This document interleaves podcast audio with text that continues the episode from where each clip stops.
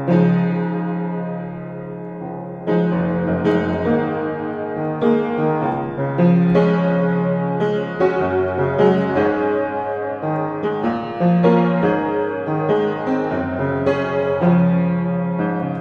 and welcome to Season 5 of Composer Quest.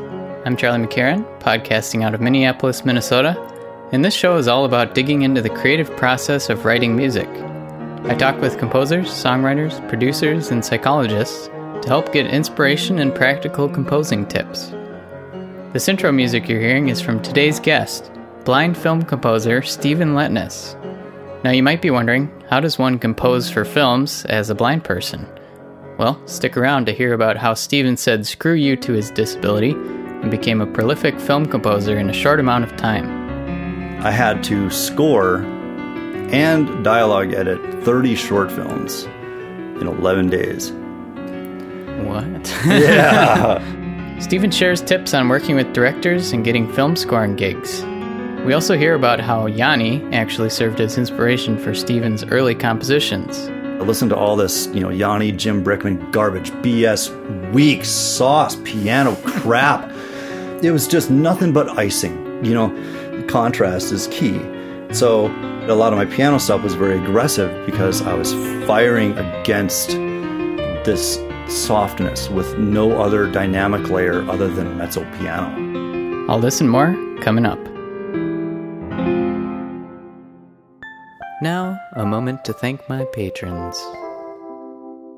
I have a shout out to my patron Andy Warren, who makes atmospheric soul rock. Check it out at junglephysicians.com. Thanks, Andy. Now, my patron at the $3 per episode level, Spencer Sokol, gets a jingle. If you need a calming tune,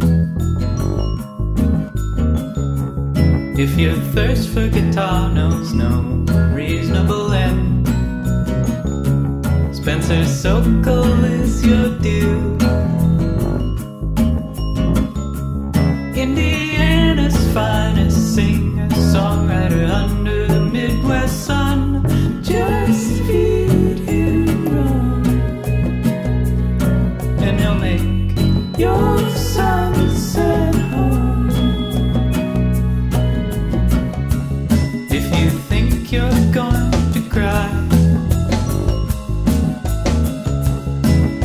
think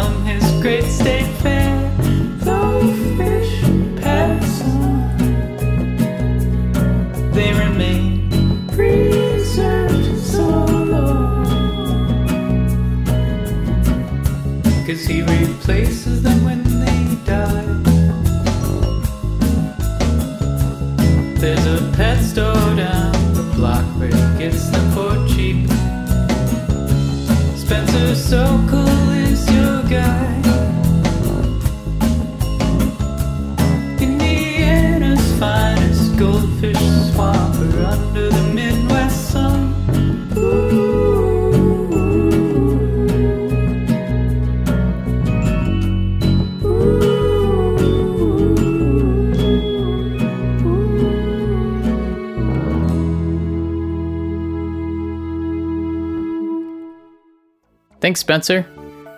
You can check out Spencer's music at spencersokol.com, and that's S O K O L. If anyone else out there would like a personalized jingle, visit patreon.com slash charlie and claim a spot at the $3 per episode level. There are seven spots left to get a jingle in season 5, and it would be cool to have a few more listeners on the patron list, especially since I'm going ad free this season. Jingles are more fun, anyways. Thanks for considering it. Also, just want to say thanks once again to all of you who have been donating as patrons. You're really helping me live the dream. If you aren't quite ready to take the plunge as a patron, but you still want to help out, you could leave a review in iTunes.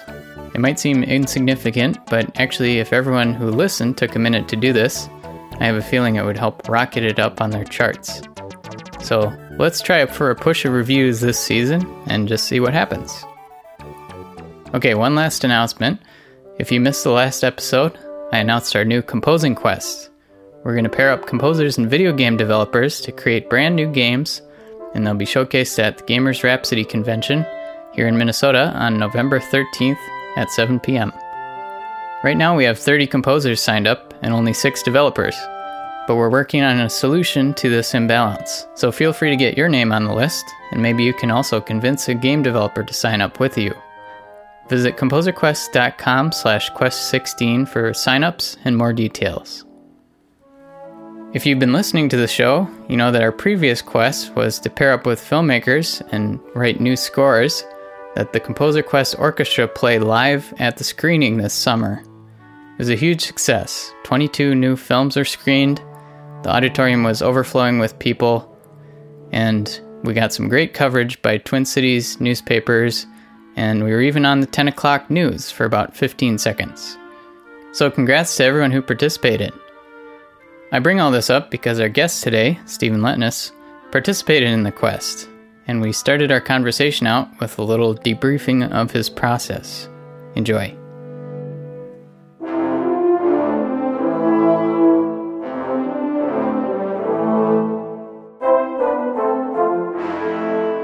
We we met through you signing up for our Minkino Film Score Fest. Um, Yeah. and yeah, your music turned out great for it. Yeah, thank you, thank you. It was uh, I, I didn't know what to expect, you know, and so when Nick Verhalen uh, sent me the video, I was like, I was looking for the audio track. Like, where's where's the audio?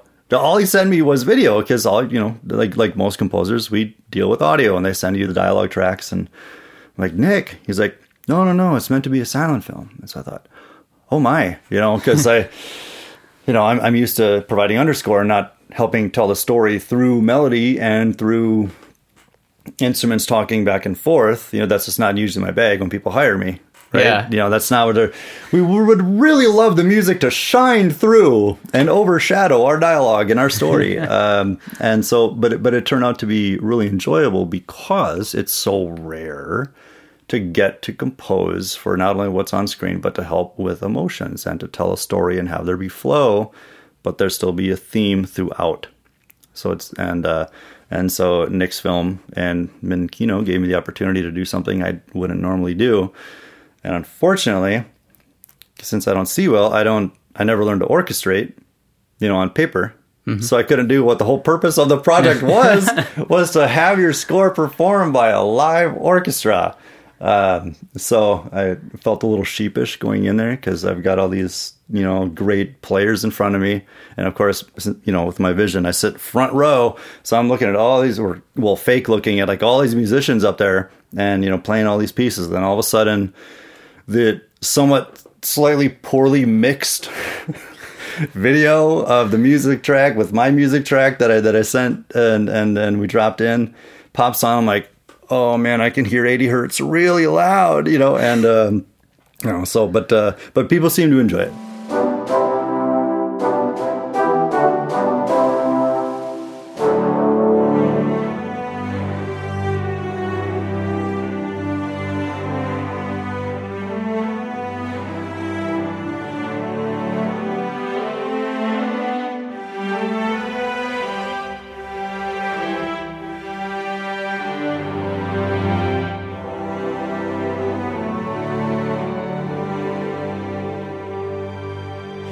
Was nice to get laughs. I didn't know if we would, you know, but it just felt nice to get in very distinct areas, good hit points of, Yeah. of laughter. And so that made me feel really good.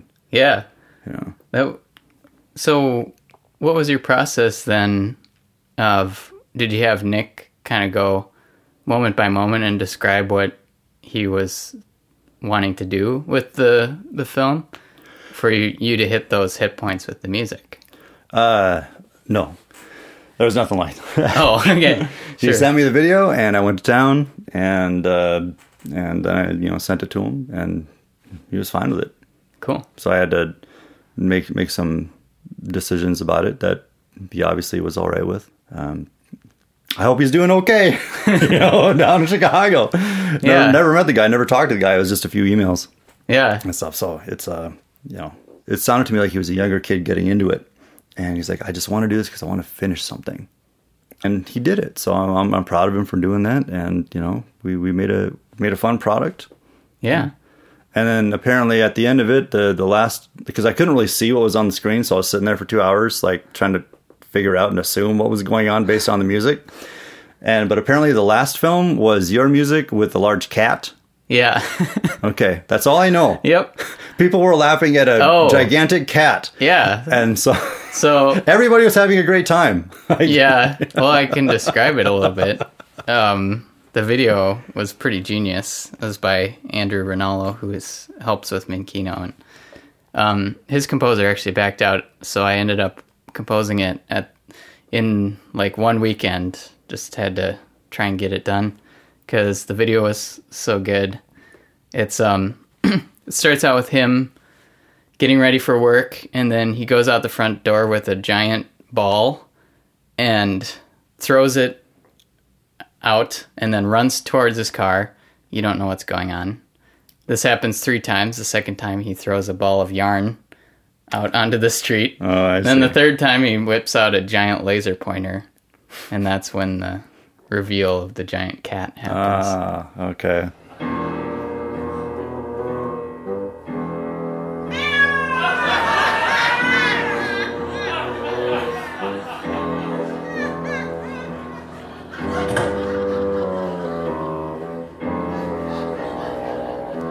That was really, really fun to write music for. Wow. because it i during the um cat chase scene i was considering doing like a rock thing the whole time mm-hmm. um but then i started to think about um something like bolero uh by ravel mm-hmm. and so i ended up just doing this like bolero type composition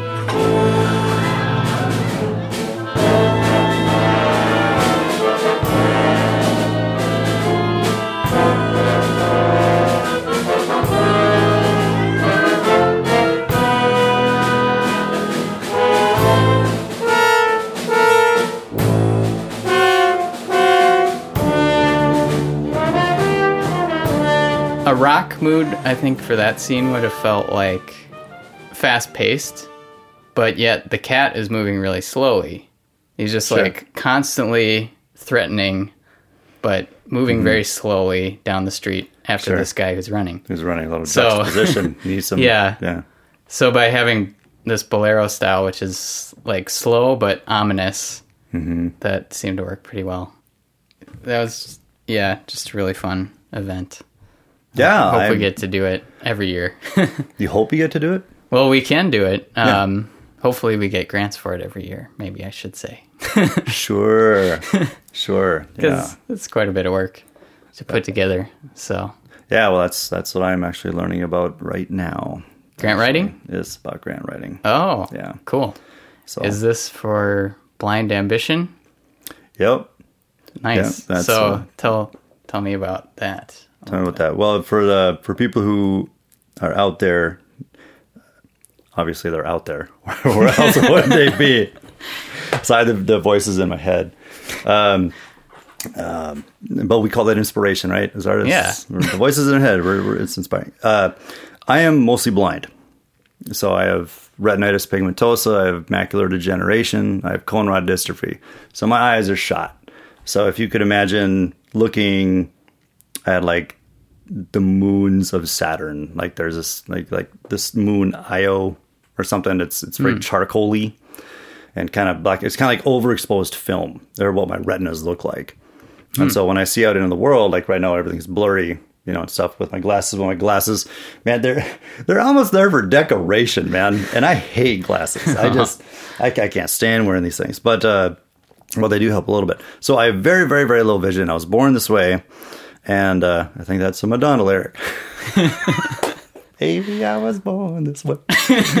wow. Okay. Um, uh, and uh, so I learned by Suzuki method, and so I couldn't see, and so I had to learn everything by ear. And anyway, as I have done a lot of projects and you know started to find success in this industry, I want to find a way to help other people who are disabled. Because I feel like if I can do it, other people can do it. It took three times as long to, to, to learn something as other people because I I have different ways of doing things, so things take longer. Some things are shorter, but some a lot of things take a little longer for me to do. So it's a time suck. A disability isn't necessarily so much something that will uh, remove your capacity for ambition, but it is a time suck. So you have to be good at time management and figuring out, well, how much time do I want to devote to this or that? Because everything will take longer, not because my brain can't catch up, but my eyes can't.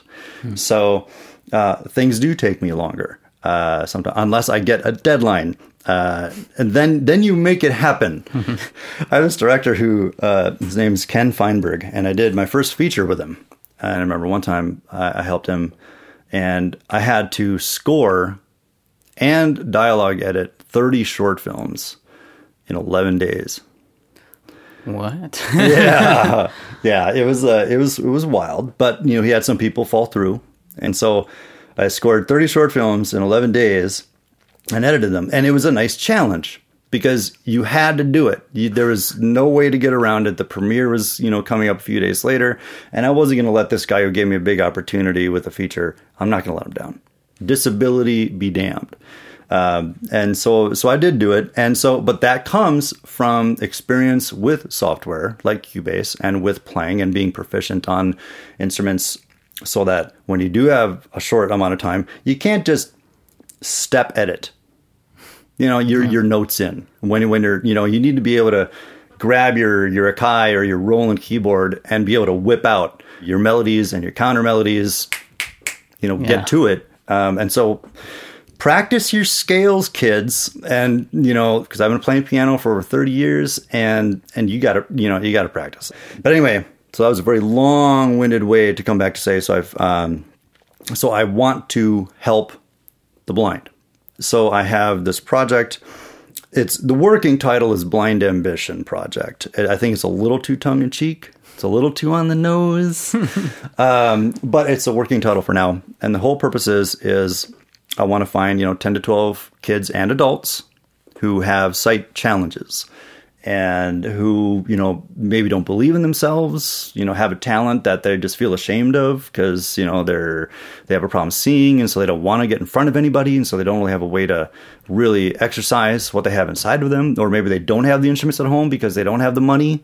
You know maybe you know you know inner city kids with sight challenges you know who you know just don't have the money to to get an instrument you know mm-hmm. and so i want to find 10 or 12 kids and adults um, learn their story and put them into a studio and take a piece of music of their music that they've written and just produce it, make something killer, something that they can be proud of. So they can, when they're in that studio and they're listening to their music and they got a really good producer and they've got other studio musicians from around the world that I'm finding to do this project, you know, they can sit there and say, wow, so this is the potential. This is what can happen. What I have in my head can sound like this and and let them hear it in full beautiful 96k 24 bit and give them that feeling of success of of triumph of accomplishment because a lot of blind people well guess what we don't work you know it's it's hard to find jobs because well you know who wants to hire you know disabled people not many people will give people with disabilities a chance and we also tend to very easily sometimes can get down on ourselves about our challenge. Hmm. And then we internalize it. And then when you internalize stuff, you start overthinking. And then what do you do? You ruminate. You stay at home. You, uh, who knows? You, you end up drinking too much, or you end up, you know, doing unhealthy things because you're you you kind of fell into yourself. And so I want to play a little prevention and find people who might even be there, but but just give people a shot to say, I can do this. This is amazing. This sounds good. I want to do more of this. I want to, wow, this, this producer, this engineer in, in here, how does he do what he does? Or is there a way for me to learn this kind of software with my sight challenge? Can I do this? And get them to just start asking questions. What can I do? What can I do? Um, and then we'll just we'll film it. We're going to document the process of them from the beginning uh, throughout uh, the studio, and I guess the the general button of the documentary will be a concert at the end So it's it's a huge learning process. It is monumental, and it is not what I'm used to. I'm used to getting that phone call. It's like, all right, you know, you know, we we need you to work on this, you know, and then you write the music. I'm at the end. I, the, the only thing I'm responsible for is writing the music, and this is completely opposite because I'm at the forefront now. This is all, you know, I'm going to direct it. A blind That's- director. That's, That's great. That's a great project idea. Man, yeah. So I've. Uh, I think it'd be really cool to talk to some of those kids on Composer Quest too. Like Hmm. during the process. if um mm-hmm. that that would be maybe we could do some kind of you know joint venture in, in some way and Yeah. you know kind of kind of just follow through some of them and maybe yeah, a little bit short segment for each of them. maybe know. maybe you know and uh and and actually that that reminds me I, I did set up a gmail account for if there are people out there and I and I am trying to keep this more closely tied to Minnesota just for the grant purposes. And I am looking Sure. for multiple funding sources. It's not just going to be through grants because as I've thought about this, you make when when you're doing something and especially applying for grants, I didn't realize you actually make two budgets. You make the one to shoot for the stars and the one you can get away with just enough to get it done. Yeah. You know? um, And, and, you also have to have matching funds for a lot of grants too. Like oh my. Thank you for telling me that. yeah. But the nice thing is like with the Film Score Fest we got two grants, so they counted for each other's matching funds. So if you can get two grants, that's awesome. Oh. But Well, yeah, a lot of them like one one grant required 50% matching. One grant required like 25% matching funds. Okay.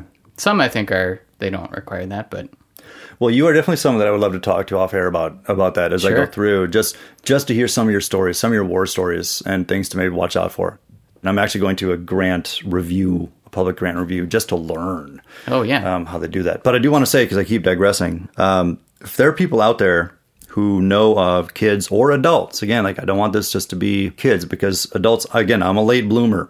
You know, when when I got into this, so if there are kids and adults who are blind or who have sight challenges that have really struggled that you know of, who either don't believe in themselves or they're hard up or they just haven't been able to make something happen, uh, you, uh, please email blindambitionproject at gmail.com blindambitionproject at gmail.com um, just uh, give me give me their names and uh, you know tell me a little bit about them you know and but i'm trying to keep it to minnesota but there i'm sure there are stories all over the place yeah. about people who've got some killer talent that just some need some people to believe in them and say all right i dig your song that you sent me on an old memorex Yeah. you know and uh, let's throw you into the studio and and let's polish this puppy up Yeah. Well, back to the 30 short films in 11 days. ah. How, how does that even happen? Um, you knuckle down man. so so was it like related short films or just all over the map? All All, styles? all styles. And and honestly for a few of them i just did bookends. It- just little intros and outros. But also on a lot of them i did do you know some underscore. And i just kind of decided i'm going to do whatever i want with these with this time crunch and what they are asking of me i'm just going to go whole hog and just experiment the heck out of all of my gear and all of my plugins and anything and everything I could find just to see. And most of the stuff worked. Like the director was okay with it. It was like, hey, you did a great job, you know. And which is to say, take a chance. You know, don't be sheepish about what you know what you guys want to write. Like what what, what do they say? Like when, with mixing, when you're first mixing, you know, crank it up to where you think it is, and then drop everything back by half or something. You know, like because as you're learning, you know, all you know are just little little blot points on a scale, and or or the red. No, I guess we could look at it as ironically a blind person talking about resolution. So like you like you're you're when you're first learning something, your resolution is awful. It's awful. You know, 240. You know, 480. There, you can see the pixels, and what those are, those are little learning blocks, little learning pixels. And as you get better and better, well, obviously your resolution goes up, and thus you don't need to see the brashness between each pixel, between each part, because you've associated, well, this is what 80 hertz sounds like. This is what 200 hertz sounds like. This is this is what that guitar sounds like at 2K. That sounds awful, and you know how to dip that in your EQ. And but at the beginning, you're just cranking that EQ and you're just slapping on that preset from Ozone just to just just to give it some shimmer and shine. But then as you listen to it, then you start picking up on stuff. And it's all about, it's all about your audible resolution for practice with a plugin practice doing something so you can get really fine tuned and really specific and it's a learning process and it'll take you years to do it and that's okay um, What sample libraries are you using? Because so those sound pretty good, like your string sections and Um, winds. did you actually did you like the wins Uh, yeah, it was. There's one like your um, 2014 holiday theme was one that I was listening to that Oh, struck sure. me as like, oh, those are pretty nice.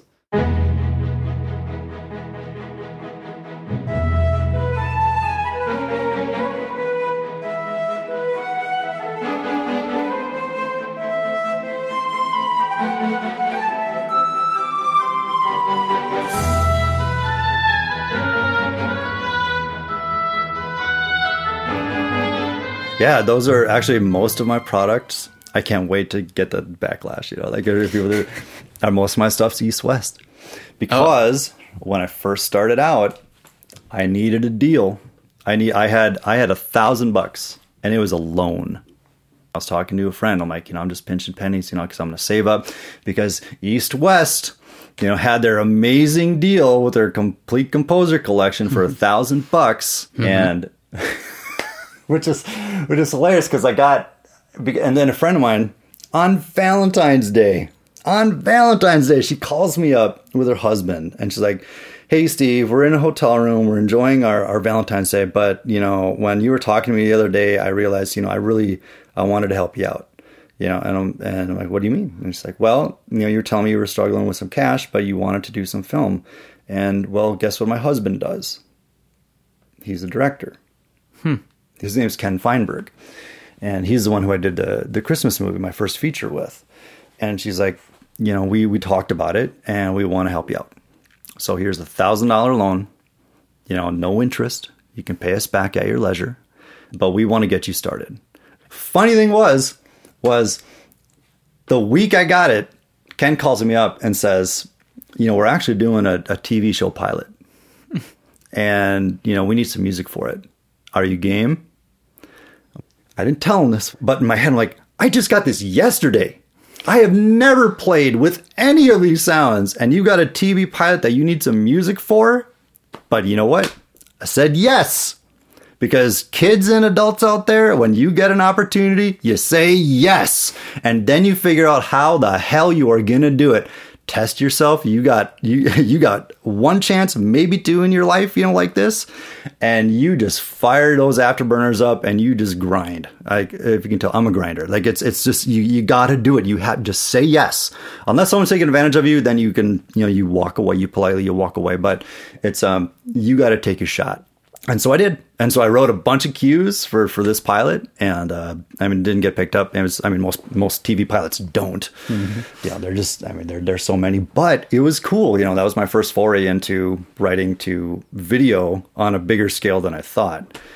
So I started with the with the East West stuff, and then I built up, and, and then but then I found I really liked like the Hollywood strings, Hollywood brass, and then I bought the diamonds, and then I bought Hollywood winds or the uh, you know East West stuff. So most of it was East West because it was such a crazy deal because that was their marketing thing. You know, let's get them in the door. Yeah. you know, it's super cheap stuff. And then, but their libraries are killer. I love their strings. I am in love with their brass, especially that Yeah. French horn.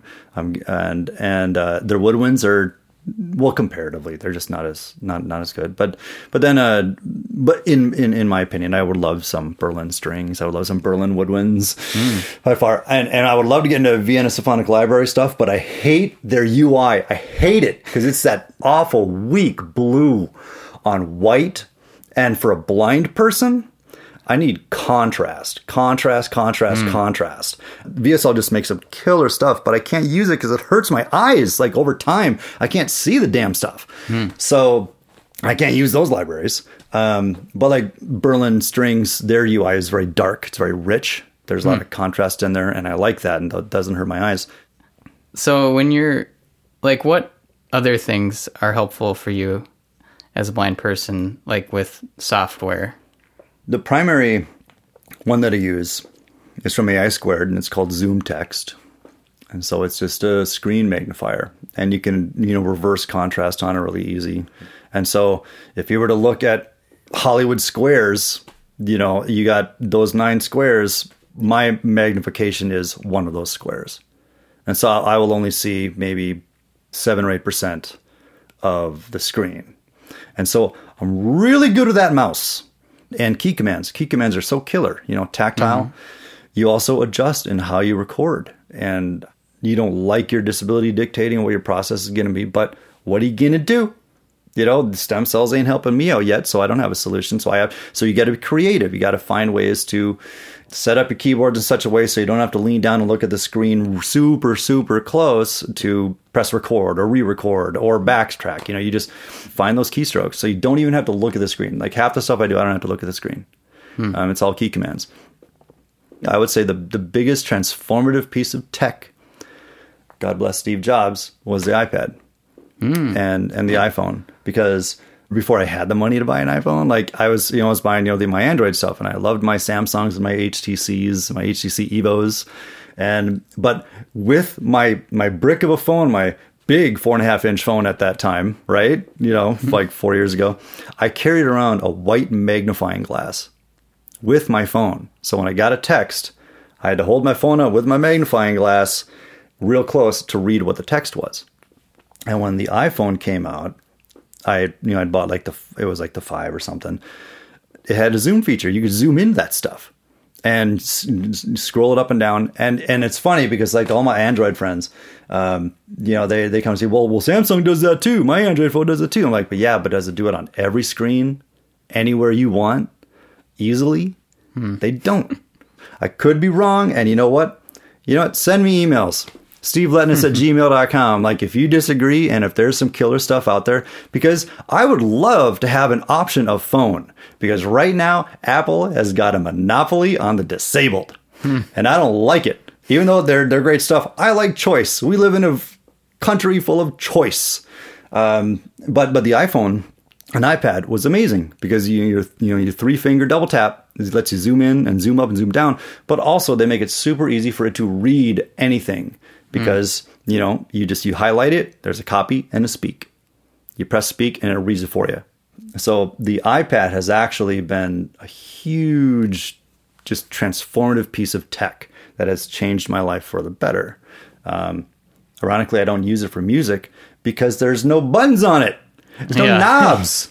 And like TouchOSC is supposedly this great thing. Well good for you guys with your great vision. You know, it might as well be a big old block for like a machine pad, you know, for a kick drum because like you have to look at what it is on there. You know, and so I like my little Korg Nano controllers. Mm, you know, yeah. with the levers and little knobs because those are tactile. And for a blind person, I can just reach out because it's muscle memory. It's all muscle memory. You reach out, you know exactly where to reach. You don't have to see where you're reaching, and you just know which one it is, and you just turn it, you flip it, you move it. Um, so a lot of this stuff's muscle memory. Yeah, on your about page, it talks about you having hypersensitive hearing of tone and harmony. And I was wondering what how that affects your music making and music listening, I guess, too. I have this conversation a lot with people because a lot of people say, well, you know, once you if you lose a, you know, uh, one one, you know, sense, the others you get really good at that, they end up being really amazing. Well, yes and no. Because it's not that I hear any better and actually doing this and doing music and going to rock concerts and being in metal bands and and prog metal stuff and just because I love death metal. It's like over the years of listening to that stuff, you know, my my ears have been been hurt. They're a little shot. Hmm. But what it is is we can simply hear more at once. Because since we can't I can't fixate on your eyes, you're a blur to me right now. I can't see your lips moving. I can't see your micro expressions of, well, are you smiling just because you should, because you're polite? Or are your eyes going up too because you're actually smiling because I said mm. something funny? I can't see any of that. You know, 90% of what we pick up in life is our visual cues, right? Um, well, we don't get that. So, what we have to do is pay attention with our ears and with our other senses. And it's just being able to hear like multiple conversations at once or when you listen to a piece of music, you can hear the melody Oh, but you can hear the counter melody along with it. Oh, and you can hear that along with it. And so it's just it's just it's casting a wider net because we're hmm. forced to cast a wider net. Sometimes we really want to be pinpointed and sometimes we can't. Hmm. we just can't because we're trained because when we're walking across the street, you know, we've got birds to listen for, we got cars to listen for, we've got, you know, people's voices that are in the way, we've got construction going on. We have to hear all these different things and and and decipher which one is most important because getting hurt, getting hit in traffic sucks. Um, Has it happened to Yes. you? Yeah. No. That happened. no. Yeah, it did. It did. So it's uh it's uh but but okay, so so things happen. We got to watch out. Ironically, well, uh, watch out. But it's uh but it, all it is is just senses is just casting a wider net. We we must hear multiple things at once to to get through. And you know, it's a lot of fun too. You know, going to a concert and like going to Min Kino and and being able to pay attention to you know what the guy's doing on the snare and and you know what the violinist is doing, what the cellist is doing. But I can't do more than four. I can't I hmm. can't do more than four. I've tried, but I just I'm not I'm not way up there like some of my friends who are crazy geniuses. Like, uh, uh, but that, that's all it is, you know. So it's not we hear any better. We just hear more at once.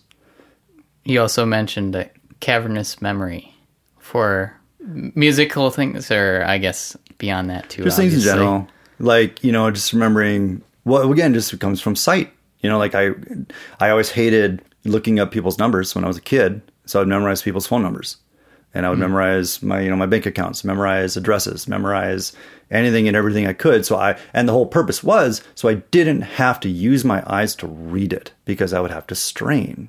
Hmm. And then i get really early onset crow's feet right? Who wants hmm. that? Well you know um and so I know all my addresses and I know everybody's phone numbers from like third grade. And I know, like, I'm not going to give them out now, but Skylar Schmidt, I know your number from Milwaukee, you know.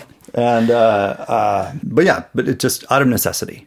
You know, that, that's what it was. And thankfully, that has then in turn led itself to be able to remember a lot of stuff with music and to be able to, because again, you're forced to do it. And so I have the benefit of being able to, you know, listen to a song and, you know, in 10 minutes, you know, and pick it up. And so it's always fun for weddings. Like, have you, have you played for weddings? Uh, before? one time, yeah, One time? But I had sheet music with me, I guess. So Did you have someone play with you or did you play yeah, solo? I had someone play with me because I was. You wouldn't want to hear me doing solo violin. okay. So Well, because Yeah. it's it's it's like going going to those things and having to pick up if, you, if you're having to play with somebody and you've had no time to practice, you got to learn to pick up on what they're laying down uh, very quickly, so you can keep on time. And are they going to be too sharp? Are they going to speed up? Are they anxious? And so you have to be quick on the ball. Like last night, I went to the Opera on Tap, yeah, and I noticed that uh, uh, a buddy of mine was was was when he when he was singing there. I noticed that he, uh, there was a slight difference in the the tempo of uh, the player of the piano player, who actually did a wonderful job. But I don't know, but they'd never played before. This is his first time, and so he was singing at a slightly different tempo than she was, and so it was I could tell like there was just a battle a little bit between tempos. Um, but I was now I'm kind of going off a little bit. So, but all that means is just I could remember to those crazy Rachmaninoff passages. You know, they're Yeah. just sc- sheets of black.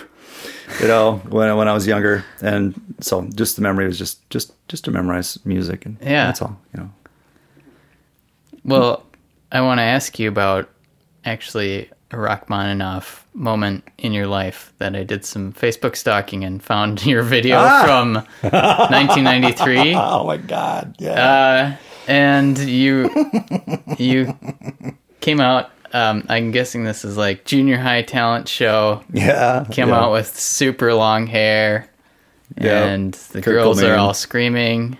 yeah. and then you just played Rachmaninoff Prelude in C sharp minor. So Steve. This is a this is a piano piece that is very difficult that most college piano majors have trouble mastering. And so go for it, Steve. I believe you're going to prelude in C sharp minor.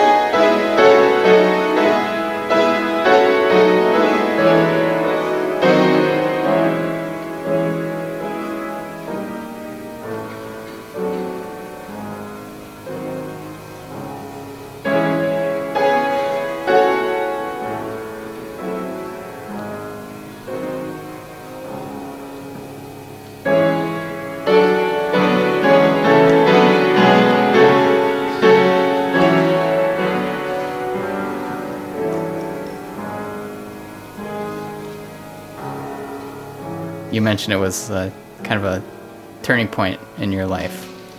That was that was the uh, the pivotal moment. I knew what I wanted to do in my life right there, because uh, like I had just met this girl Ruthie, and I was in love, and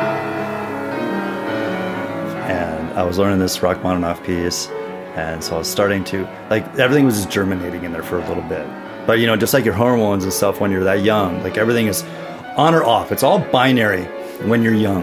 You know, there's no gray area. Everything's the biggest deal in the world, or it's the, the worst deal in the world. And I was thinking about this the other day, just as a side tangent. You know, I used to get annoyed, you know, when kids would get so angry about stuff and so frustrated, and everything was such a big deal. And I and I realized, like, well, of course it's a big deal because it's the first time they've ever had to experience it.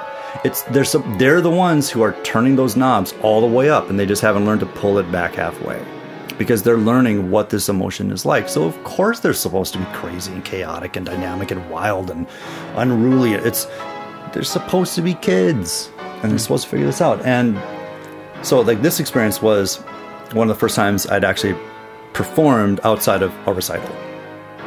And uh, because that's what most of my stuff was was like for church or recitals or competitions. And it's just funny when I was younger, I, I, did so many competitions. And before I would go on, I would sit back in the chair and I would just fall asleep. I would nod off. And my teacher would say, Steve, you're up, you're up. She'd pat my knee. And, and I'm like, what, what, what? And uh, but I would walk in and I'd go play my Chopin or, you know, go, you know, and uh, go play, play something. And, uh, but this was the first time that I was out there like in the public, you know, with my peers, with people who, you know, were my friends and were my haters, you know, and my enemies. And, and, and, uh, I, I almost want to say like I had like this kind of out of body experience. Oh, I don't know whether it was just nerves and crazy nerves that like my brain couldn't take it. But I swear to goodness, I just, I felt like I was looking at myself from somewhere else. And at the end of it, you know, what was really cool was that like even on the video, the old VHS tape, like as I'm playing those final real slow chords, you've got six, seven, eight hundred kids and adults, teenagers, 13, 14 years old. You couldn't hear a damn word. You couldn't hear them breathing. You couldn't hear them snickering, but you just pulled them in. And there's all you can hear at the end of it is the vent. And then I lift my fingers off the keyboard and everybody erupts.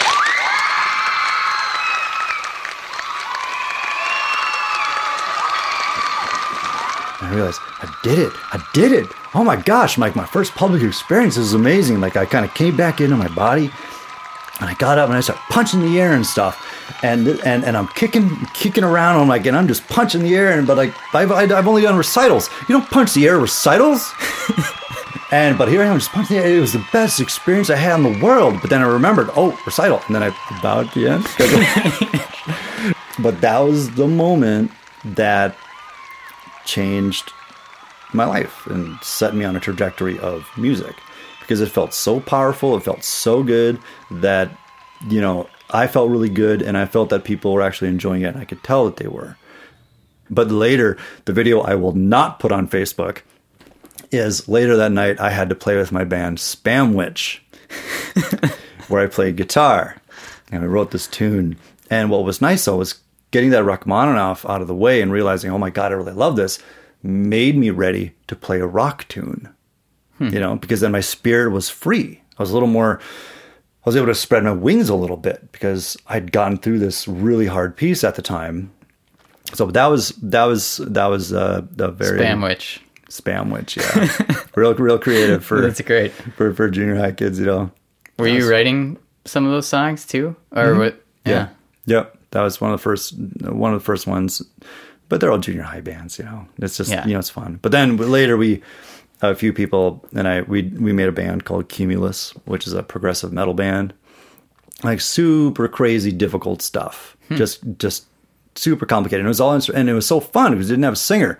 Ironically, the keyboard player ended up being in the middle. not because I loved uh, because I loved the attention, but because nobody else wanted to talk to anybody else, like out in the audience. And uh, so the keyboard player, who's usually in the back the forgettable one, you know, next to the bass player. Like we're we're the people nobody pays attention to. wow, harken back way back, blast Yeah. way back. So, at what point then did you feel like you wanted to get into film scoring? what got me thinking about it was when Braveheart came out.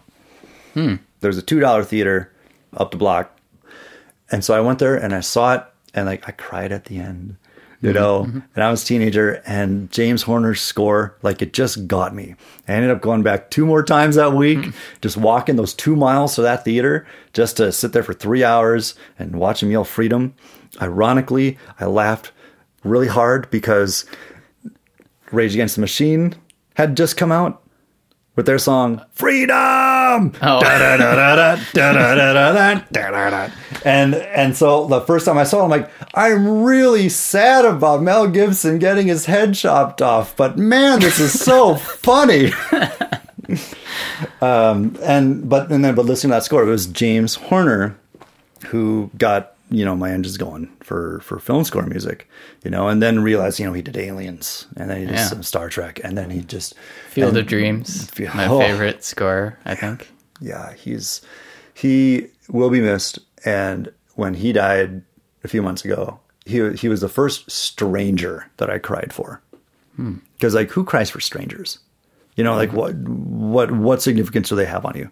When you know, like Paul Walker died, you know, from Fast and Furious, and I'm like, okay, people apparently were sad about it, but unless you knew him, you know, what's it to you? Are you just sad because now every year you don't have two hours to look at this handsome fellow on the screen? You know, like, why are you so sad? Or like Robin Williams, amazing guy, I'm sure, really funny guy. But again, what's it to you? Uh, but it's how we internalize what people mean to us. And we are regretting and we feel bad because we no longer get to experience what they provided for us. So at first, I was really callous about it. But I try to reach out and understand why people feel this way. And it's because we miss the joy they give us. We want that joy. We gravitate towards certain people who provide exactly what our hearts and minds need. And when those people are gone, it really sucks. And when James Horner died, and I was sitting up on my rooftop with my bottle of wine, cranking out my, you know, Spotify playlist of James Horner, getting drunk, just thinking, James, why, why? You know, because it was still the night, you know, that that they weren't sure if it was him. And I'm just sitting there listening to Braveheart and to Glory and and and all of his other scores and just clinging to hope. You know, but who wants to hope that like it was some other pilot who died, right? Yeah. You know, I mean that that's awful. That's- I want the person that means something to me to live. You know, that's that's awful. But so like, but so he was like a big, uh, just the the biggest influence on me. But funny part was, as I was, you know, as as I got more into this, because I, I first wanted to be a pianist, like a world famous piano player, which is why I kicked out, you know, multiple piano CDs that were, as you could probably surmise, were pretty assertive and pretty angry and pretty aggressive. I that's what I wanted to do because I listened to all this, you know, Yanni, Jim Brickman garbage, BS, weak sauce, piano crap, you know, this new age garbage. Ah, yuck. Uh, because it had no soul. It was just, it was just nothing but icing, nothing but soft, warm, gooey, just cheese and it was just soft. There was no depth. There was no passion. Well, there was passion, but it was just it was lofty. But you know what is epic music without contrast, Mm-hmm. right? Mm-hmm. You know something is made epic not because it's all timpanis and you know layering your strings with your big brams and garbage. It's the soft parts. And so when something f- feels epic is because you've had contrast to really comprehend how amazing this really sounds from a different viewpoint. Hmm. Yeah, you can't be mired in the muck to see how big the battle is going. You know, you you have to stand back to realize the depth and breadth of a battle of the Bulge or a Normandy. You know, your your field of vision is so small when all you're doing is banging at MIDI 127, and so the contrast is key. Um, but a lot of my piano stuff was very aggressive because I was firing against this softness with no other dynamic layer other than mezzo piano.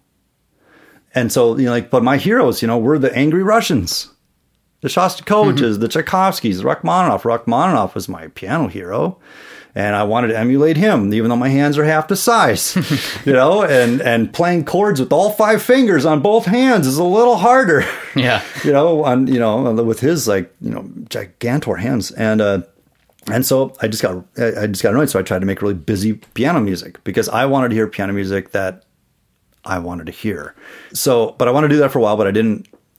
I realized I don't have the talent to to do piano. Like I just, yeah, I can play fast and yeah, I can get creative on the piano. But you know what? I'm no, I'm no Van Cliburn. I'm no Horowitz. I'm not even a Condoleezza Rice. You know, Condoleezza Rice was was a was a concert pianist. Oh no, I didn't know that. Yeah, she was. Well, she she trained for it, and she's really good. Hmm. You know, um, but I'm not them. I have a different kind of style. My style is a little more rugged. You know, as you could tell, definitely wasn't quantized. you know, and uh, so I I took some time away from music, and but the other funny the uh, the the dubious hilarity of keyboards. It comes comes keyboards. Back in the day, 80s and 90s, you had your screens, whatever keyboards you have, might have that would have a screen on it. It would show you numbers, like your your screen, for so you could mess with your values. The screens were small, but the print there wasn't much of it on there, and so I could read. I had to get real close, like two inches away, to read what was on the screen. But all the parameters were all there; they were all isolated, and they were big enough because it was simple enough. Well, then in the 2000s, um, I came in some money and and I bought a Fantom X6, a Roland Fantom X6, and I thought this is going to be great because the screen was huge. But what do you do when you got more real estate? You fit more garbage in there, and so ironically, everything got smaller, and so I had no way to see the damn screen um, and I got so frustrated. And so I honestly, I just kind of stopped and I let it stop. And I was, and uh, so I didn't do it for a while. Um, and I actually kind of quit music 'cause I was kind of frustrated and annoyed that I wasn't as far along. Like my dreams, like my reality did not catch up with my dreams, which is why people need to be really careful about how far they dream. Because when you fall hard, it hurts a lot. And so you have to take measured steps. Still dream big, but have goals, have small goals, have measured uh, hit points. And we have to have hit points in our own movie, right? Um, benchmarks to hit so that our dream, as we achieve it and we're trying to go towards it, it's not just on or off. You know, it's not all or nothing. It is steps towards glory. And I didn't have that. I was way too out front. My eyes were bigger, you know, and uh, and that was frustrating. So I actually quit doing music for like five years, and finally got back into it. Figured out my path. Went on walkabout. wa- Lived all over the country, and but finally found my voice again. Put out a piano album, which is a very angry piano album that nobody likes but me, and that gave me the compunction and realization that man, I love this again. And then the resurgence of wanting to do film and and learn about orchestration came back. So, uh, and and then my friend came in and saved the day with a thousand dollar loan. Yeah. Know, and then here we are cool. on Yeah. Composer Quest Yep. with Charlie McCarron, who uh, who does so much stuff, and even like you, like you have your hands in so much. Man, man I was really excited when I was standing there at Opera on Tap last night, and Aaron, the announcer, says, "And here's a piece written with so so so, and also Charlie McCarron." Like, man, what does this guy not do? And you got podcasts, you do video production, you do music, you create games, like you, you know, video game stuff. You do grants, and you you have film festivals, film score fests, and that's just you are a baller. You just you got an engine on you. And what's really funny because you just this really nice, gentle, you know, soft-spoken, thoughtful person who listens to people and knows how to ask nice questions, good questions, and keep a conversation going. And and you're a sweetheart, Charlie. You're a total sweetheart. You know, and and here it is. You All got, right, I think we gotta cut this section off. no, But you're Just- so busy, and it's really what I'm. It's admiring. I admire all these things that you do because you're also helping out a ton of people. You get to do what you love, but you also get to help other people and and help them achieve and reach what they want to do, and that's really inspiring. You know, so I just want to say, you know, thanks for thanks for doing what you do because it it's, it doesn't go unnoticed. Well, thanks. Yeah, it's it's been fun. Like uh, past two and a half years doing the podcast because I think that's what started me thinking about helping other composers and stuff. Because you know, before that, you know, I focus on how do I get my own music heard. How do I get you know, as most composers do, Yep. how do I get my music in this film or whatever? Or, um, so, yeah, I think even though like a lot of the stuff I do ends up being helps me out too, it's like there's a self interest in having a podcast, obviously. Sure. Yeah. Of course. Um, but yeah, it's it's a good lesson for people. Like if you are trying to trying to get your music out there or whatever, make sure mm-hmm. that you see it from the point of view of other people you're working with, other people in the audience. Like, what can you do to help them? Because if, like, if you're approaching someone for a, mm. trying to get a job, you know, at least try to approach it in the way of what can I help this person out with? And I have a perfect anecdote for that Yeah. because I, I learned, thankfully not the hard way, but it could have been the hard way if I wasn't open to it. First, but again, like I- like I said earlier, say yes to things, but also be willing to help. Always volunteer to help, so long as you mean it. Mostly because most of the people will not take you up on it, but if they know that you're willing, that can go a long way. But only offer to help if you actually mean it. Mm-hmm. But just know that you know because most things fall through. Um, but but anyway, like uh, I went on to coffee with a director, and he was doing a pretty big movie, and I wanted to go and I wanted to see if he needed a composer. And we got talking, and in about the first fifteen minutes, I realized, oh, this guy already has a composer, and uh, he's already kind of set, and he knows what he's doing. And here I was thinking I was just going to go into this meeting and think maybe I could convince him that I was the one. Well, after I learned that, it got a little quiet and got a little awkward across the coffee table because I realized, oh my God, I came into this really selfishly, all about me. I'm like, damn. So I kind of threw my hands up in the air and inside my head, I'm like, you know what? Screw it. Just have a good time. Just just talk about other stuff. You know, whatever. You know, ask questions about him. Um, just stop thinking about yourself. So I did, and that very what would have been a brief 20 minute conversation turned into over three hours. Hmm. And we talked about a whole lot of stuff, and most of it was about him and his films and what he needed done. And what ended up happening was, well, he needed an actor for this role. And I said, well, I happen to know somebody who's been in some other significant movies that might be able to help you. And so I gave him her information. And he's like, and he needed this type of person for uh, like a mix stage. And well, I just so happened to have gotten back from LA after doing my final mix with a guy who did a really killer job at a great rate at official Dolby Studio. Here's his information. oh, and he also needed X. And what ended up happening was I ended up helping him because I shut the hell up, stopped thinking about myself and what I needed, and reached out and figured out what other people needed. Be a problem solver. For musicians out there, and especially composers, we are composers. We write music not just to serve the, the purpose of the story and, and the picture, but we are problem solvers. We are meant to wear many hats. And that also means listening and communicating and and paying attention to figure out who needs what and can you help them mm-hmm. and and it's having not only an ear for music but an ear for emotion and an ear for what do, do directors really mean like i've i've you know, seen so many threads on people you know either pissing and moaning about oh this is so laughable how my director asked me to write a tune and make it sound more like this you know, and people have gone back and forth. Well, is it good that directors know uh, some musical terms or not? I'm like, hell no. Just give me a mood. What are you going for? You know, lead the questions. You know, you know, get them to give you answers that because this is not meant to sound full of hubris, but nobody that that director knows, if they're talking to you as a composer, is going to know more about music than you. You got the skills, you got the talent. That's why you got the contract and you got the money, hopefully, right? And you got the money coming. So you need to lead the questions to get to the answers that you need so you can help tell the story. And so, like, I was talking to uh, this buddy of mine, and then he got me talking because I was talking about how directors talk to composers and whatnot.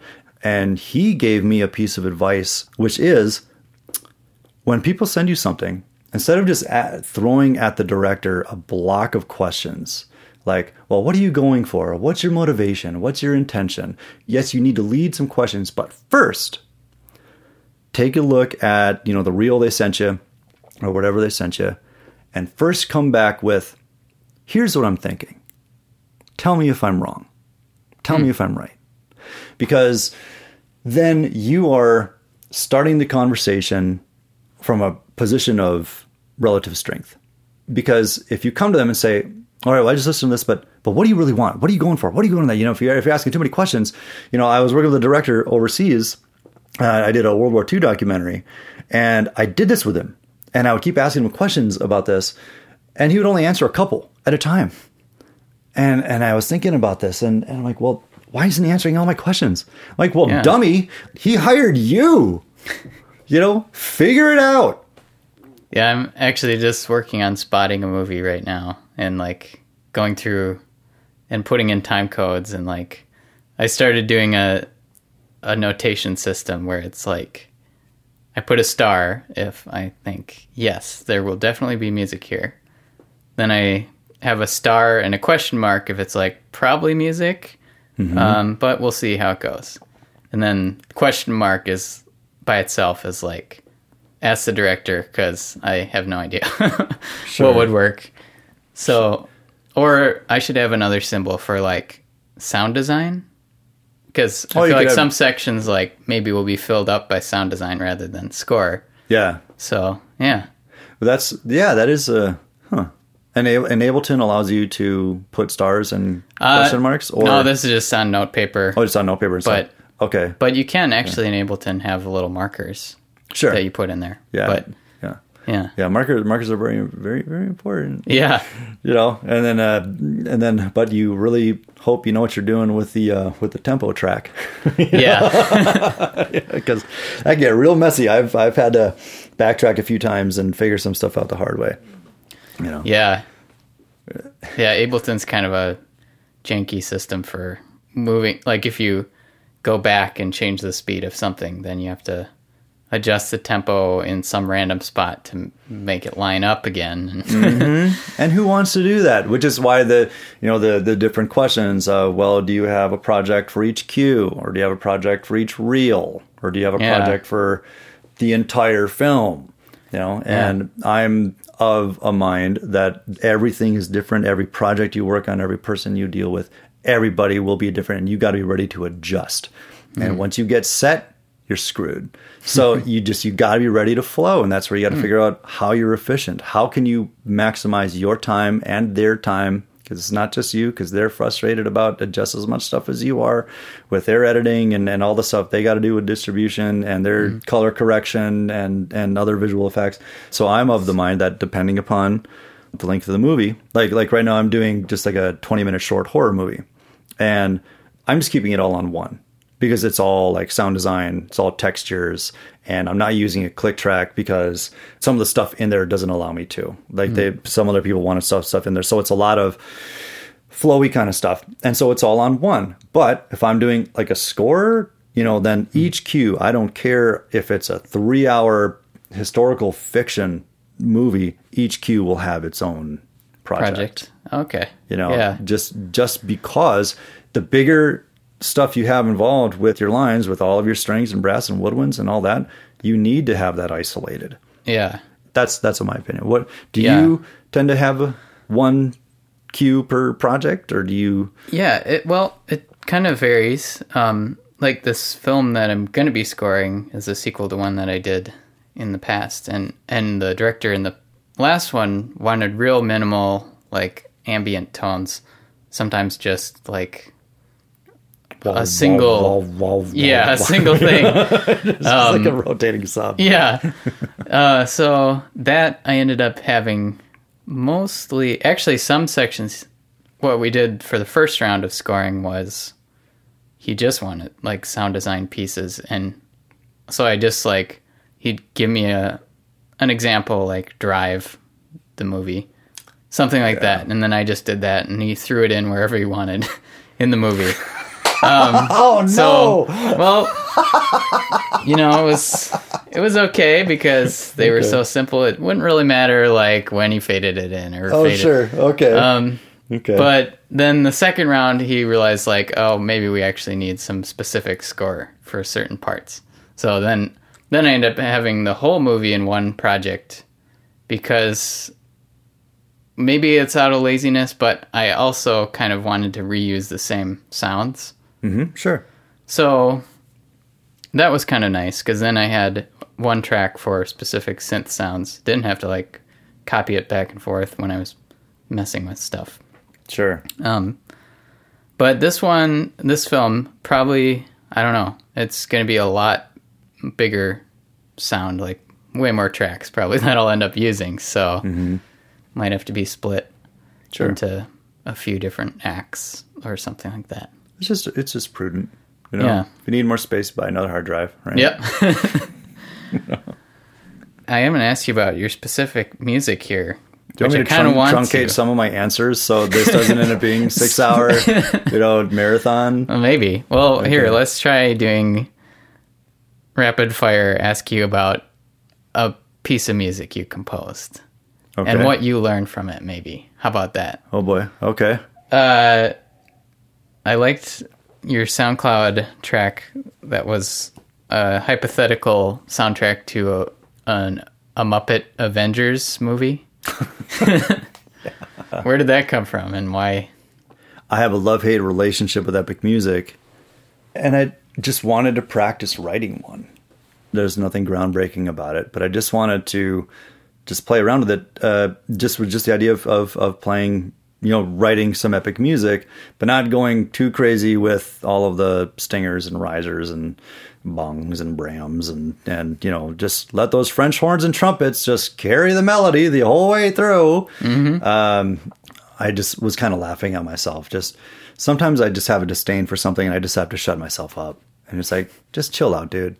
If people like the music, they like the music. People love epic music. Uh, so I kind of threw the Muppet thing up there just to kind of tell myself to chill out and lighten up.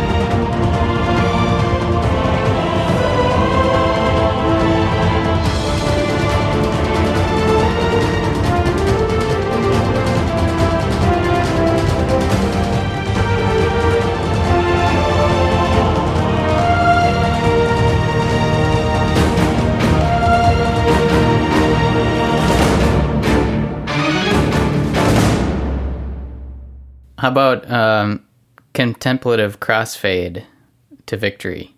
Oh. Because that actually, I thought about that when you were talking about the dynamics. Like having epic music is just not that great unless there's dynamic.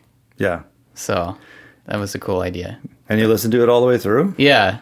Okay, because that, Zero. What your The- description was nice. Zero to sixty in just over three minutes. Yeah, it's uh, what I for people out there that that song it starts out with a very slow, melancholic piano.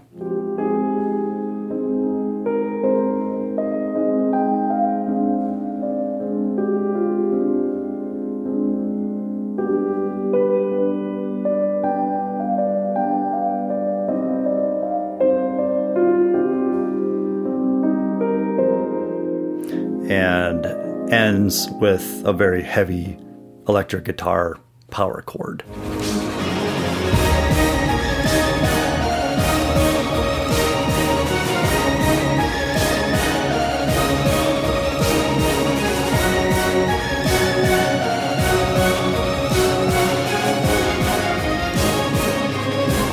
I just wanted to show dynamics while maintaining a theme because I have a habit, like a lot of composers, and especially a lot of a lot of beginner composers, of here's this idea, and then here's this idea, and here's the next one, and here's another one. Oh, another one, and just and then just they're just kind of blocks that we just jam together, and there's no flow, there's no continuity. You know, there's there's no time to develop one idea. So that song was to take a theme and slowly build on it throughout the entire piece just to see if I could do it. Because like a lot of my because again, I like prog rock, I like prog metal, I like things to begin one place and end another, and so that's why a lot of my piano music doesn't repeat. You know, it's not that because I, you know, I'm I don't know how to write a structured form, verse, chorus, verse, chorus, bridge, chorus out, but it's just how I want to hear music. I want it to lead me to somewhere that I didn't expect to go. But sometimes it's good to take where I am and let it grow and figure out where can one thing go. Now, how far can I take one one thing? Uh, another one of your solo piano ones that I really liked is Resolution. And at first I was thinking, oh, maybe that's a musical joke having the title be Resolution. Um, because I there's like some certain like ends of your phrases that have very interesting end notes. And then they end up resolving like at the beginning of the next phrase or something like that.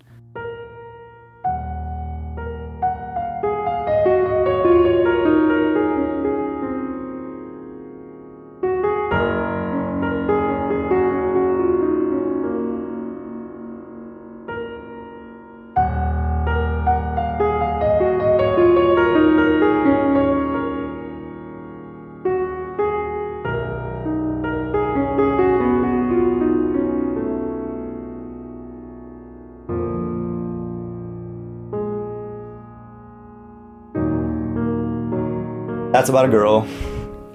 That's about a girl. Oh, Girl, girl of my dreams. And uh, I met her back in college, and she's this gorgeous redhead who was learning Russian, and she's from Nebraska. And her name was Jocelyn.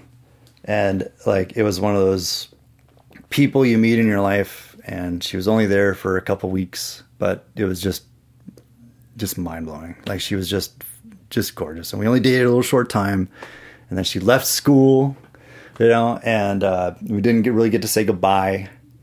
But then years later, we got back in touch, and we got to talk and just catch up, and you know, and have a good time, you know, and and uh, and not that it wasn't a good time before, but it was just you know, well, you're again, you're teenagers, you're young, you know, and you know, her circumstances took decided, you know, she just you know she you know, the college wasn't for her. She wasn't getting what she needed, so she moved and you know found the right school for her, and which was fine, you know. But uh, so resolution was the piece I wrote after we started talking again, and that was my gift to her uh, to say I'm glad we were able to just catch up and and just feel at rest.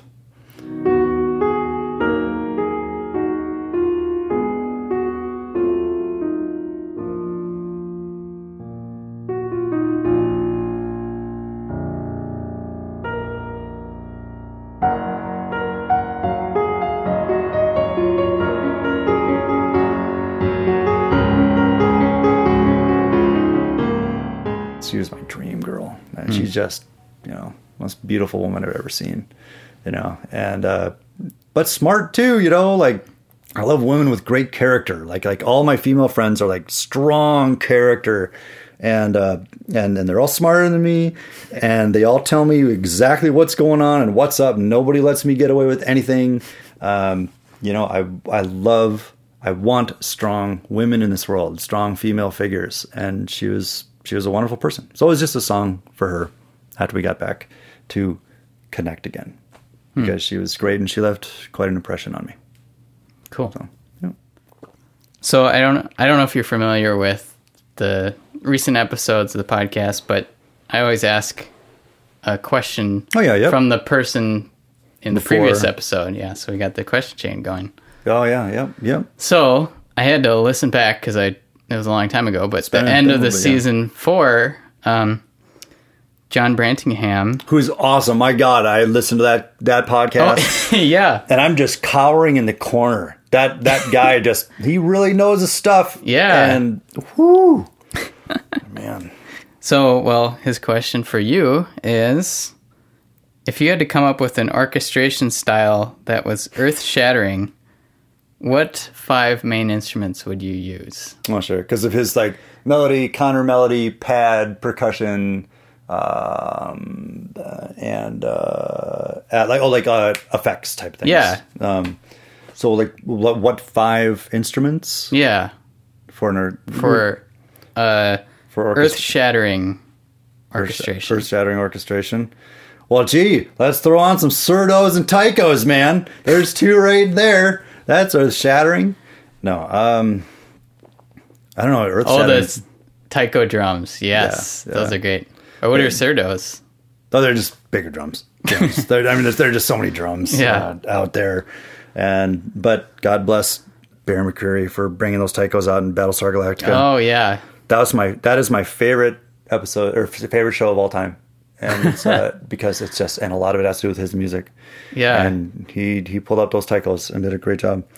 Um, anyway, but man, earth shattering that could be interpreted in so many ways. Like if we take if we take it literally, it would have to be destruction. Like how could you destroy five? Like one from one from each family. Like you'd have to take either a cello or a bass and find a way to just destroy it. what and- would make the most noise? in creative ways yeah like like what what what wood would break better you know a bigger bass uh, or or a cello because it's a little smaller and so you get some higher frequencies in there and, and it might and it might just crack differently you know so I but I'd probably say a cello because a bass no because because the cello is more romantic and so it would be more destructive and emotionally ruined to a lot of people because everybody just loved the cello so much. So you got to destroy that just to give the middle finger to you know the you know uh let's see. As far as brass goes well then yeah i mean you gotta yeah you gotta destroy the french horn. I mean it's because it's so ubiquitous you know. But how do you destroy a french horn? Those things are those things are tough. Yeah, I suppose. man i mean do you, do you stick that in some kind of you have probably, probably have to go T2 on it and you know and go take it to a you know a foundry and drop that sucker in and um uh uh what Wood chipper. What would happen if you put a French horn through a wood chipper? an industrial grade wood chipper maybe yeah, you know uh that that would but we'd have to put something inside the french horns like so like as it would started breaking it would kind of you know kind of, you know just weird kind of you know um i'd say for woodwinds i would um because i love it so much i would demolish the the snot out of an oboe percussion i would um you know, because it is piano, I'd, I would, you know, destroy piano. But you know, Yeah. every, every, you know, an area where everybody destroys a piano. That's not very unique. That's not really earth shattering. So, you know, I'd say crack out some taikos. yeah. Let's stick those on the pyre and burn the snot out of them. And uh, yeah, those are the four audible food groups. And the fifth one, you know, I don't know, maybe set a choir to the stake. yeah. know, just find some some some beloved choir and all right, come on up here, like Game of Thrones season five. You're not you're not meant to be up here, but uh, we're gonna we're gonna we're gonna see what you sound like amidst a fury of fire. This is not Wow, the way I'm sure Brantingham. that- I don't, probably not. But on that note, um, now that we know what what your mind is aiming towards with that burning Oh, man. choir, Yeah. Um, I'm- what- I'm not apologizing, but I but I'm just you know I'll ask for a we'll just leave it forgiveness. up there. I'm not, I'm not giving forgiveness. Um, what's your question for my next guest? Oh man, I guess it would it would um, run along with my documentary, you know, that I'm doing for the blind. I would ask the next guest, maybe, um, is there a community of people or someone you know with a disability that if there was a function that you could play for or could be asked to play, play or do, you know, what what would that function be? What would that service be for? You know, MS? Would it be for somebody, you know, a cancer survivor? Would it be for somebody with uh, Parkinson's? With, you know, TBI, traumatic brain injury? Or is there some something out there that they would commit a significant amount of time because they would believe in helping their fellow person. You know, um, with their music though. Like, Yeah. is there is there something? Because you know we're creators and composers that come on the show, but like, and I'm you know to try to try to nudge them to say, well, is there something I could do for a community? Is there some way that I can be involved? That I could use my particular set of skills, you know, to to help. Uh, you know, so mine is you know I have an association with sight challenges, so I want to reach out, and maybe other composers can reach out and uh, and use their gift to to help some people in their town or whomever you know whoever that might be. Nice. You know, I like it. so First social justice question for the next composer. Yeah, I like it. okay, Cool. cool, right on. Well, good. I hope I hope they're okay with that. Yeah. Well, okay. So now, the moment we've all been waiting for, I don't where you come sit that. at the piano and play us something wow. for an intro potentially. Ooh. Goodness gracious. And I'll have you start by playing your favorite chord.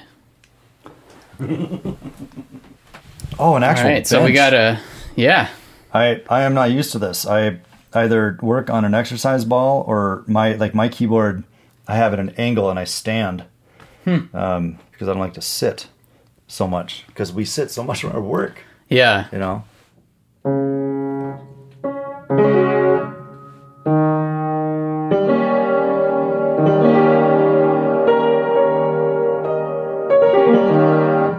Was my favorite chord. Oh, I used to have it. I used to. that that just tells you.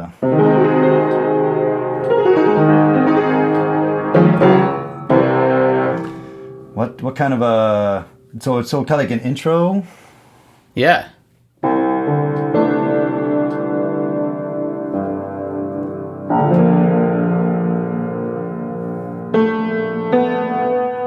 No, hell no. Hell no, you ain't using that.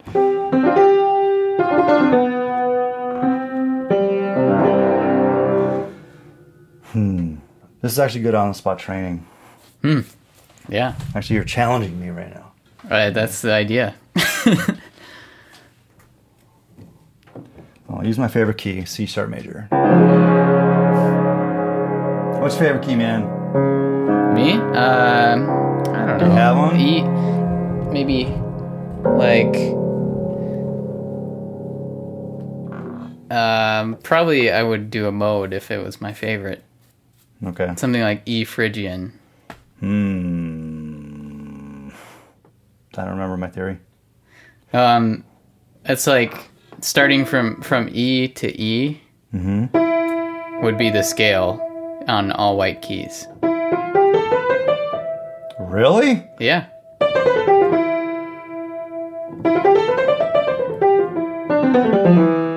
Just wondered, like, It's kind of like the sounds Egyptian almost or old.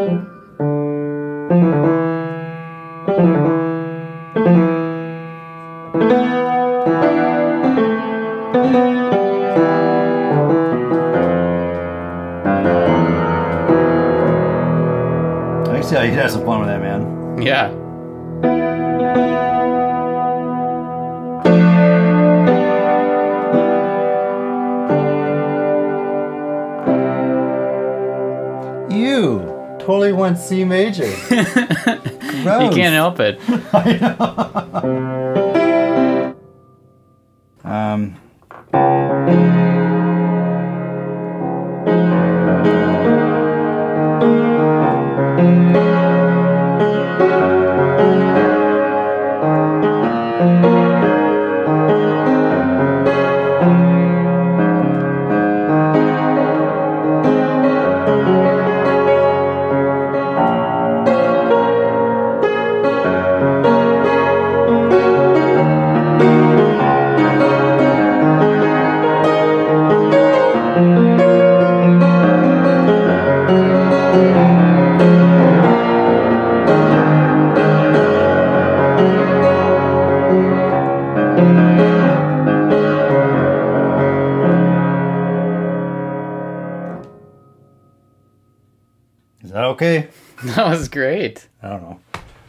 just uh, off the top of your head.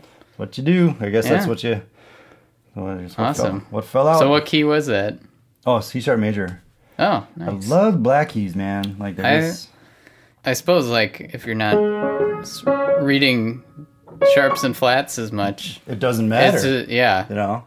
Well, Steve, it's been great having you in to talk about your music and everything. Well, thank you, Charlie. Yeah. It's uh, I I really, I'm really thankful that you, that uh, they asked me to do this. Yeah. And uh, for people who want to check out your music, where, what's your website? Uh, StephenLetnes.com with a PH. Stephen S T E P H E N L E T N E S dot com. And again, um, I do want to say for my Blind Ambition project, if there's anyone out there who uh, knows of somebody who is sight challenged, who's got a killer talent, but you know hasn't really found a way to express it or hasn't had a chance, uh, please email blindambitionproject at gmail.com. Cool. Thank you, Charlie. All right. Yeah. Thanks, Steve. Thanks for joining me for this episode of Composer Quest with Stephen Letnes. And thanks again to Steve for being an awesome guy and sharing these fun stories and good advice. Our question of the week is What was the moment you knew you wanted to become a composer? Chime in at forum.composerquest.com. If you want to get in touch with me, feel free to email me, charlie at composerquest.com, or find Composer Quest on Twitter or Facebook. I'll leave you now with a piece of music that Steve wrote for his mom and dad as a Christmas present in 2013.